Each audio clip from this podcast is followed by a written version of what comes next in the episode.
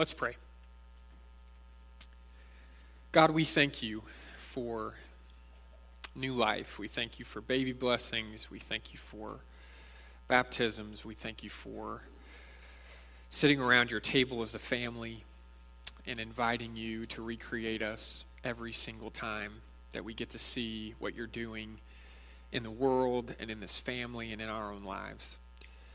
As we open up our hearts to your word once again. We pray that you would recreate us, that you would do in us what we cannot manage to do for ourselves. We thank you for your hope. We thank you for your peace. We thank you for your strength. We thank you for the ways that you send people into our lives to help hold us up, to help us see what it is that you're calling us to. We thank you for your Son. It's in his name we pray. Amen. It's good to be with you. Uh, it always is. As we've already been kind of talking about for the last couple of months, we've been focusing on several different ways for us through spiritual practices to create some space in our lives for God to work, for God to recreate us. We, we've talked about seven of those things, or we will have by the end of today, different aspects of what it means to be a Christ follower praying and fasting and enduring and slowing, befriending. And this morning we're going to be looking at serving. Now, don't worry, uh, I'm not going to overcomplicate the concept of serving. I, I can do that at times. I can overcomplicate things. It is not my intent to do that. Serving is a very straightforward, simple concept. And everybody in this room at one time or another has either been served or has served, and so you, you know what I'm talking about. But what I want to suggest to you this morning that the, the challenge in serving, that the power that comes from serving, is not in all of us knowing what it is intellectually agreeing that it's generally a good thing to do. The power in serving only happens when we serve. And that's where things get a little bit more challenging. I mean, all of us have at one time or another probably sung the song, Lord, make me a servant, but almost all of us are kind of hoping as we sing those words that the Lord will get around to making us servants later. Right? We, we know that it's important. None of us would disagree with it. But when it comes to actually rolling up our sleeves and serving, we usually have all kinds of reasons, all kinds of thoughts, all kinds of motivations that make taking that step of translating it from an idea to an action, well, that gets a little, that gets a little more difficult for us. Serving now is always harder than serving later.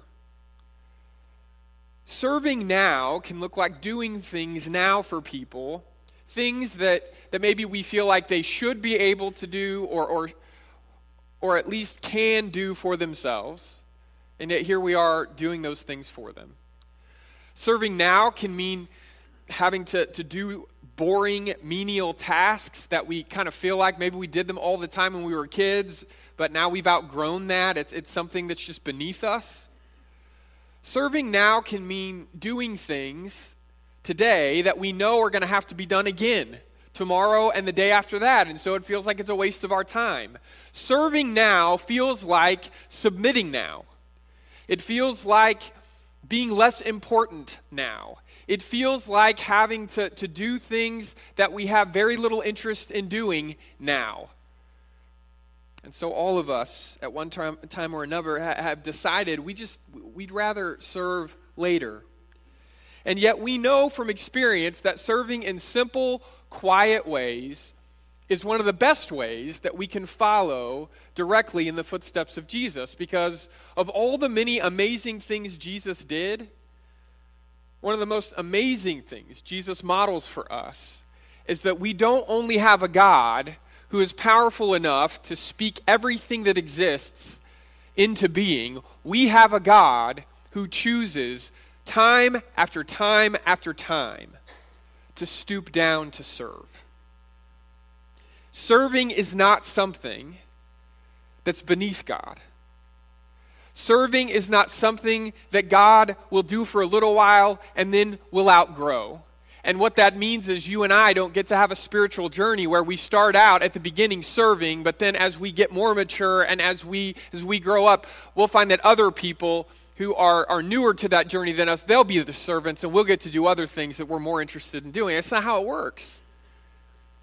Open your Bibles up to Philippians chapter 2. We'll be starting in verse 3. Here we find one of the most concise descriptions that we have in all of the Bible of the Jesus way of life. What, what does it look like for Jesus to come here, be here, live for us, die for us, be raised again? Paul writes Don't do anything for selfish purposes, but with humility, think of others as better than yourselves. Instead of each person watching out for their own good, watch out for what is better for others. Adopt the attitude that was in Christ Jesus. Though he was in the form of God, he did not consider being equal with God something to exploit. But he emptied himself by taking the form of a slave and by becoming like human beings. And when he found himself in the form of a human, he humbled himself by becoming obedient to the point of death, even death on a cross. Therefore, God highly honored him and gave him a name above all names, so that at the name of Jesus, everyone in heaven, on earth, and under the earth might bow, and every tongue confess that Jesus Christ is Lord, to the glory of God the Father. With humility, Paul says Think of others as, as better than yourselves. Instead of each person watching out for their own good, watch out for what is better for others. I am not sure that there's a more countercultural command in all of Scripture than this one. God says to us, in a world that is obsessed with self, self fulfillment, self realization, you should be the people if, if you want to follow in the footsteps of my son, you should be the people who actually, not theoretically, but actually do things that prove that you care more about other people and their needs than you care about yourself and your own needs. Now, th- this is a, a difficult challenge for us. I think primarily because anytime we talk about humbling ourselves or submission, those are our ideas and our culture that immediately get attached to somebody else humbling us or forcing us into submission, and that's never okay. That's, that's not what, what Paul or Jesus or anyone else in the New Testament is ever talking about when it comes to our way of life being one where we choose to be humble, where we choose to submit, where we choose to do the things that maybe nobody else wants to do, the things that are that are necessary, but they're just they're not something any no, nobody wakes up in the morning excited to scrub a toilet. Right? Nobody wakes up excited to wash dishes, you know, having to scrape off the stuff that's still left from somebody else. That's that's not what anybody wakes up wanting to do. And yet Everybody needs to have those things done. And the question is what kind of people are we? Are we people who would rather ask somebody else to always do that, or pay for somebody else to always do that, or, or just arrange our life where we're too busy to ever be able to do those things? What happens when we try through choices to construct a life where we really never have to serve, or at least we never have to serve in ways that are challenging to us? Value other people and their needs more than you care about yourself and your needs. I, I don't know that there's a more countercultural command in all of Scripture. But it is the life that Jesus chose. And not just once, but every day. And not just every day, but every minute of every day. Jesus kept choosing to serve. It is the life Jesus chose. And it is the life you and I choose. Kyle, it's the life you just chose. Every single morning, we wake up. Every minute of every day, we wake up and we say, Do we really want to be like Jesus? Or do we just want to benefit from what Jesus has done for us? A life of service to others, not because we hope they'll serve us back somehow. That's the life we choose. A, life where we, we serve because we believe God has already served us enough to save us in the past and, and loves us enough now to spiritually serve us still. See, Jesus didn't serve because he was pretending to be humble and kind. Jesus served because being humble and kind is a key part of the nature and the character of God. I, I, really try to avoid doing this in sermons, but I'm going to do it anyway. If you still got your Bible open, I want you to notice that there's a decision that had to be made in this in, in the way that this gets translated into English, and it says, "Have that same attitude in you that was in Christ Jesus, who, though." That word, though you have to make a choice there. And it could just as easily grammatically mean because, which changes everything, right? Because we'd love to think that Jesus being humble and kind and serving is an exception to the rule. It's like an aberration in the life of God, that God's only going to be this way for a little while. But that's not, I think, what Paul's saying. I think he's saying because Jesus was in the form of God. He did not consider equality with God as something to exploit. This isn't who God pretends to be, it's who God is. This God who stoops to serve. And once we start to wrestle with that, we have to ask ourselves, just like the apostles have to ask themselves, just like Peter, who starts to worry in John 13 when Jesus stoops down to serve, to wash dirty, dusty feet. Peter understands at some level that he's, he's supposed to follow Christ in every way. And so when, when Jesus starts doing that, how does Peter react? Stop, stop, stop, stop, don't do this. I don't want to see this. I don't want to pretend this ever happened. Don't do this. And what does Jesus say? If you want to have any part of if you want to share life with me, Peter, you've got to let me serve you. And then you've got to understand that this this isn't a stunt. This isn't like a, a visual aid. This isn't one time. This is who I am. And if you're going to follow my example, this is who you're going to have to be. If the creator of the universe can decide that nothing is, is beneath him, then I figure you and I can make that same decision without sacrificing near as much. See, it turns out that, that life isn't supposed to be about making sure everyone around us gives us whatever it is we think we deserve. Life is supposed to be about understanding that because of Jesus, we already have more than we could ever deserve. And now we want to take care of others the same way God's already taking care of us. See, one of the things I, I think we struggle with in the Christian life is we forget what time it is.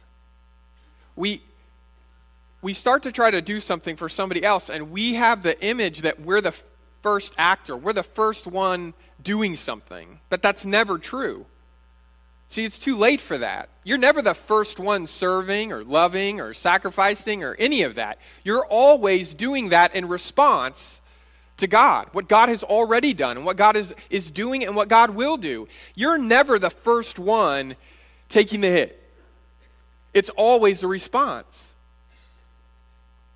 That's why when David Wallace was sharing stories about the greatest servants he's known in his life, did you notice what, what captures their hearts? What motivates them? What, what frees them up to serve? How did they both respond to the question, How are you doing? Blessed beyond measure. Gene Boone says, This is the best day I've ever had in my life. Gratitude. Gratitude. They understand that no matter what they do today, it's not the first thing. It's not the first nice thing that's going to happen today. The first best thing that happens every single day of your life is God lets you wake up. And then God showed grace to you, and God is going to show grace to you. And the question is if we if we can find a way to make that gratitude so real in our lives that it's natural for us to want to do something in response to that. Not because anybody's making us, but because we understand that when we serve, we are becoming more like the God who serves us, who didn't have to. Nobody made God serve us. God serves us because God loves us. I don't think we often think of God that way. I, I don't think that we often picture dirt under his fingernails and maybe working outside and, and doing things that, that somebody like me always needs a manlier person to instruct me on before I try it. Right? Like we we don't picture I, I think we have this image that, you know, God moves up the ladder just like we hope to move up the ladder at some point and maybe get a corner office with a nice view. God is a servant. God will always be a servant. And if we're going to be his people, we have to be those who serve. And I have seen people serve. You've seen people serve. And you have seen how, through simple, clear acts of service, God's kingdom come and God's will is done on earth as it is in heaven. You've seen that happen. As, as much as I like to talk, as much as I like to hear thoughtful people talk, Paul says the kingdom is not a matter of talk, it's a matter of power. It's a matter of the world changing. And more often than not, I see our world changing when people roll up their sleeves and serve. I, have seen people change out the oil for people who, who can't afford to pay for that being done. I said I've seen that because I don't know how to do that, but I've seen that. Right? I, I have seen folks decide to spend the entire day with a senior citizen who can no longer drive so they can run errands with them, take them to, to doctor's appointments and to the grocery store. I, I have seen someone build a set of bookshelves for an elderly widow who loved to read, and there were just books all over her house. And he noticed it when he came by one day, and so he built her bookshelves. It took him a week, and all he took in, in payment was lemonade. I, I have seen people in this church family who have personally dealt with bedbug infestations in someone's apartment because they found out that person couldn't take care of themselves. I've seen people bring meals to others who, who can't make meals because they're either ill or they've had a surgery or they've just been blessed with a new baby. I've seen people drop everything to rush off to Dallas or Houston or Austin or other cities because they find out that somebody in this church family is in a hospital room and they want them to desperately know that they're not alone. I've seen countless people in this church family serve in, in very quiet, unassuming ways all around large events we have to do, where there's, there's tables to set up and then clean and take down and chairs to move around, and, and always with a smile on their faces and always being kind to one another. I, I have listened as people speak words that build others up when they're just about to give up. I could keep going.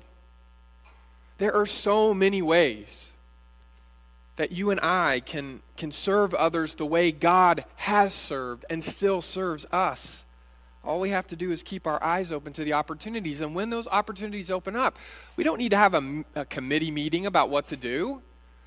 Just, just do it. Just serve. Just help. You know, you and I, we ought to be if we're going to fight over something, I, I don't want us to fight over anything, but if we're going to fight over something, I wish we'd fight over who gets to sweep up and turn the lights off instead of who gets to get up here. I mean, I know it's ironic that I'm the one saying that. Here's what I'm concerned about. I, I feel like we know this, but then we don't, we don't know how to live this out, right? It's real simple. When it comes to status, the world and the church shouldn't resemble each other at all. And I'm afraid that we, we just transfer the social status, the, the sinful social status arrangements that we have in our culture, and we just import them into the church and act like that's not going to have implications that hurt us and harm us and make us sick. I mean, how else would you explain that we ask people to shepherd us and lead us, and we will submit to them as long as they do everything exactly the way we, that we want them to. The second they do something that's not exactly what we want them to do, we treat them like they're running for president. and we tear them apart. We start acting, I, I'm not talking about anybody else, I'm talking about myself. That's not the kingdom, that's the world. When we act like that with each other, when we act like that the reason we ask someone to be a shepherd, that the most important thing is they get to make all the big decisions now, that's not, that's not the heart of what it means to be a shepherd. It's to serve. And I have watched our shepherds serve, and I have watched our members serve, and I just wish we could hold on to this reality that it's, it's not something we, we mature beyond. It's not something we get over. That it's important for every single one of us to keep our feet rooted in the reality that there are daily menial tasks that need doing. And that if I'm closest to the task, I don't need to look up a verse to see if I should do it or not. I just need to do it. When it comes to status, the church shouldn't look anything like the world. And if the Apostle Paul is right when he says that we need to adopt the same attitude that was in Christ Jesus, then that means that we only love God as much as we serve the person we like the least.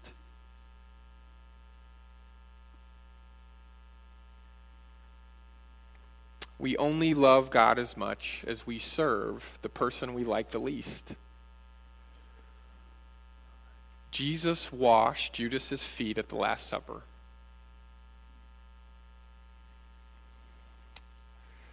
And I have a feeling Judas was even less comfortable with that than Peter. Whose feet have we refused to wash because we can't bring ourselves to serve them? Because we come up with all kinds of reasons why they, they don't deserve to be served, or serving them wouldn't help them, or you know how we have these conversations, at least with ourselves. I'm telling you, there isn't a more countercultural command in Scripture serve people not because you like them or because you think they deserve it or they've earned it or because they can serve you back somehow in the future. Serve them because God has served you and is still serving you, and God is asking you to serve. As hard as it can be to move beyond thinking about serving to actually serving, I think it's even harder for us to be really honest about why we serve at times. Selfish motivations turn serving from something that's beautiful and meaningful into something that's cold and calculated.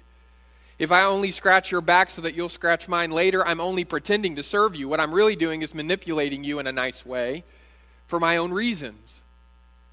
Trying to serve ourselves under the disguise of serving others is how we trick ourselves into believing that we're following Jesus when we're actually running away from him. Jesus says this more than once. If you only love those who love you, what, what credit is that to you? Paul says, if you only serve those who, who serve you, what, what good is that? One of the best ways to sift through our motives when it comes to serving that I know of is to serve in secret, to do something kind for someone else that, that no one else finds about. Jesus actually talks about this approach in Matthew chapter 6 in the Sermon on the Mount. Just read you a couple of verses here. Jesus says, Be careful that you don't practice your religion in front of people to draw their attention. If you do, you'll have no reward from your Father who's in heaven. Whenever you give to the poor, don't blow your trumpet, as the hypocrites do in the synagogues and in the streets, so that they may get praise from people. I assure you, that's the only reward they'll get. But when you give to the poor, don't let your left hand know what your right hand's doing, so that you may give to the poor in secret. Your Father who sees what you do in secret will reward you. Your Father who sees what you do in secret will reward you. Now, I'm guessing that the majority of what Jesus is talking about when he says the word reward is an eternal reward in heaven. But at least part of what Jesus is talking about when he says there's, there's a reward that comes from serving in secret is the reward that comes from doing something good and nobody else knows about it, so you don't have to worry about your own motivations.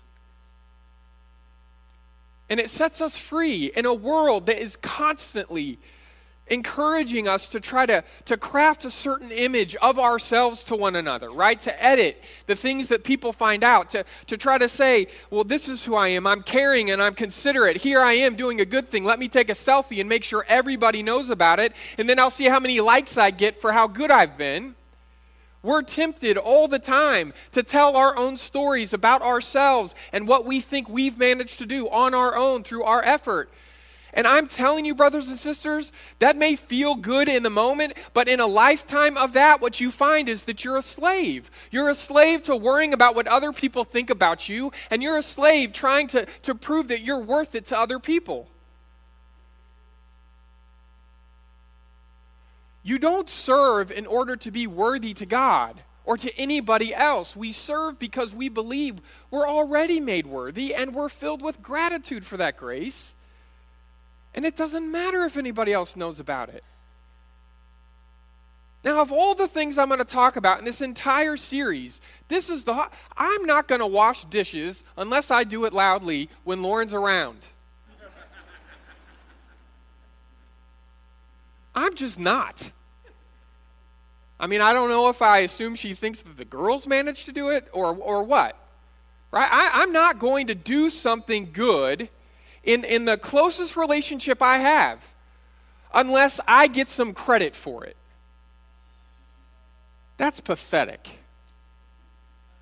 It's pathetic. You know, I'll, bring it up in some, you know, I was, you know, when I was vacuuming earlier, I was worried about the way the vacuum sounds, as if I know anything about how vacuum's supposed to sound. You know, the dawn ran out when I was washing the dishes earlier. I don't know if you noticed that we need more soap. Laugh at me. You do it too. You do it. We do it. And the second we do it, we're not serving in a way that makes us more like Jesus. We're serving ourselves. We're not even serving that person. We, we do this to one another on accident. I, I'll have people in church talk to me like if I do them a favor, they're go- I, they owe me one. Like every single thing we could do for one another is a transaction in a relationship. Like I wouldn't just do something out of the goodness of my heart. And I think it's because we know. I mean, I was talking to Lauren this morning about this. I don't, I don't think we mean to do it. We certainly didn't mean to do it as, as parents. And I, I know my parents didn't mean to do this. My parents turned doing simple acts of service into a, a, very complex stickers and stars and colors uh, to get what I wanted later. Right? It was a chore chart. They bribed me to serve. They didn't mean to, and they were doing it in hopes that one day I would wake up and that would not be something I was doing to get something. I would wake up one day and I would do it because it's who I was. But I think we learned that so young. Riley and Reese were trying to do this. We can't even keep track of it. But, you know, it's like these different colored marbles, and they'd get them if they do a good thing. We'd take them away if they did a bad thing. The reward at the end of getting all the marbles was daddy would take them to a fancy dinner anywhere they wanted. And you know, at least there's some relational aspect to that, although I always had the sense that as long as I took them to that restaurant and they got to eat, they'd rather be with somebody else anyway. But I'm, I'm kidding. We bribe one another, right? To serve. The problem is that whole construct is I do something nice, then I get something nice. We don't know what time it is. God's already done everything you will ever need done. It's, it's not that you do something good to get something good, it's that something better than good has been done for you and will continue to be done for you. And so you simply, out of the overflow of that sense of thankfulness, you want to help.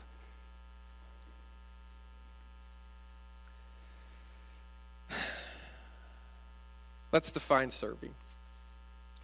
Serving is doing whatever it takes to help someone not to get credit, but to get closer to Christ and his selfless way of life. That's what we're, if we're going to get anything out of serving, It's not to get that person to do something or to get credit or to get recognition. What we're, what we're hoping is going to happen is that that moment, that decision to do something simple that needs doing, is going to, is going to help us be more like Jesus and that we trust that this way of self emptying and humbling ourselves, not because we're forced, but by choice, is the best way of life. It's beautiful and it's meaningful. It's not cold and calculating and transactional. It is who we, we were created to be. You really can do this. It's going to be painful. Serving's hard enough, but serving in secret, that's like the advanced course. But you can do it. And you can, you can do helpful things to people without telling anyone else or, or doing it in such a way that they find out and, and shower you with being thankful.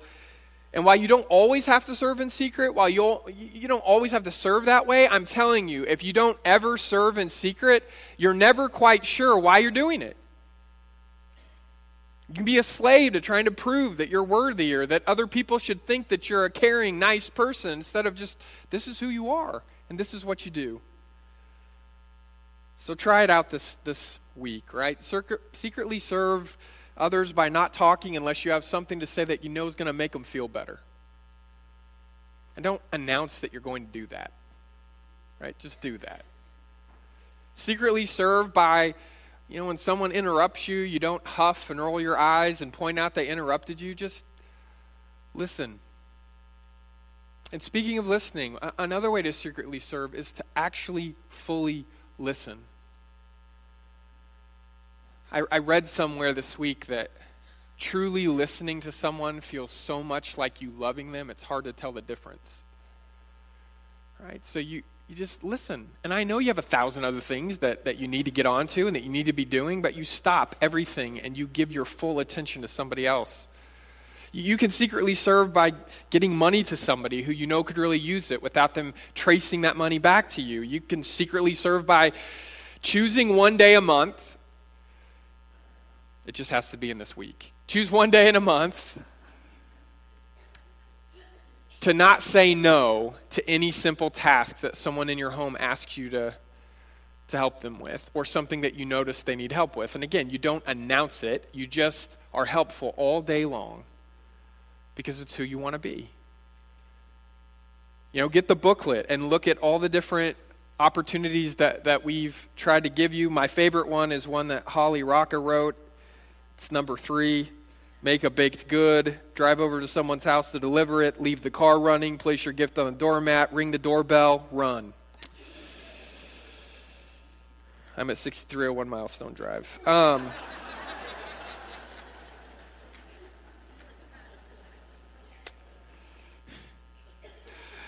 I had a choice. I want you to know. Christy Usry took us around to pick our house, and it came down to two houses. One was on Margarita Way, the other was on the corner of Milestone and Tradition. I got a good preacher address. Serve. And when you can, serve in secret. And I promise you, the kingdom will come. And God's will will be done on earth as it is in heaven. I promise you. And I know not only could we do this in the next seven days, you and I could serve like this in the next seven hours if we decided to. We have constant opportunities to serve, and we, we rush past them. But here's what I, I want to leave with you this morning. In a broken world that is so obviously broken, you and I get to be a part of fixing it. We just have to be willing. And we, we don't have to be superheroes, we just have to be humble servants who, who decide that if we're going to resemble our Savior, it's going to take effort. It's going to take work. It's going to take doing the things that simply need doing and trusting that that's enough, that God works through that, that willingness, no matter how big or small the task is. There is nothing for the child of God that we would say that's beneath us. Because the God we have is willing to stoop to show his love for us. We're going to sing now, and as we do, our shepherds and their wives will be standing in various places throughout the room. They're there to receive you, to pray with you, to talk about our, core beliefs as a church, to talk about what, what does baptism mean if you, if you haven't seen one before and you'd like to talk a little bit more about that. They want to be there for you. They want to pray with you if that's something you'd like. So I'm going to ask those couples if they would to stand just briefly so you can kind of see where they are scattered throughout the room. Go to them as together we stand and sing.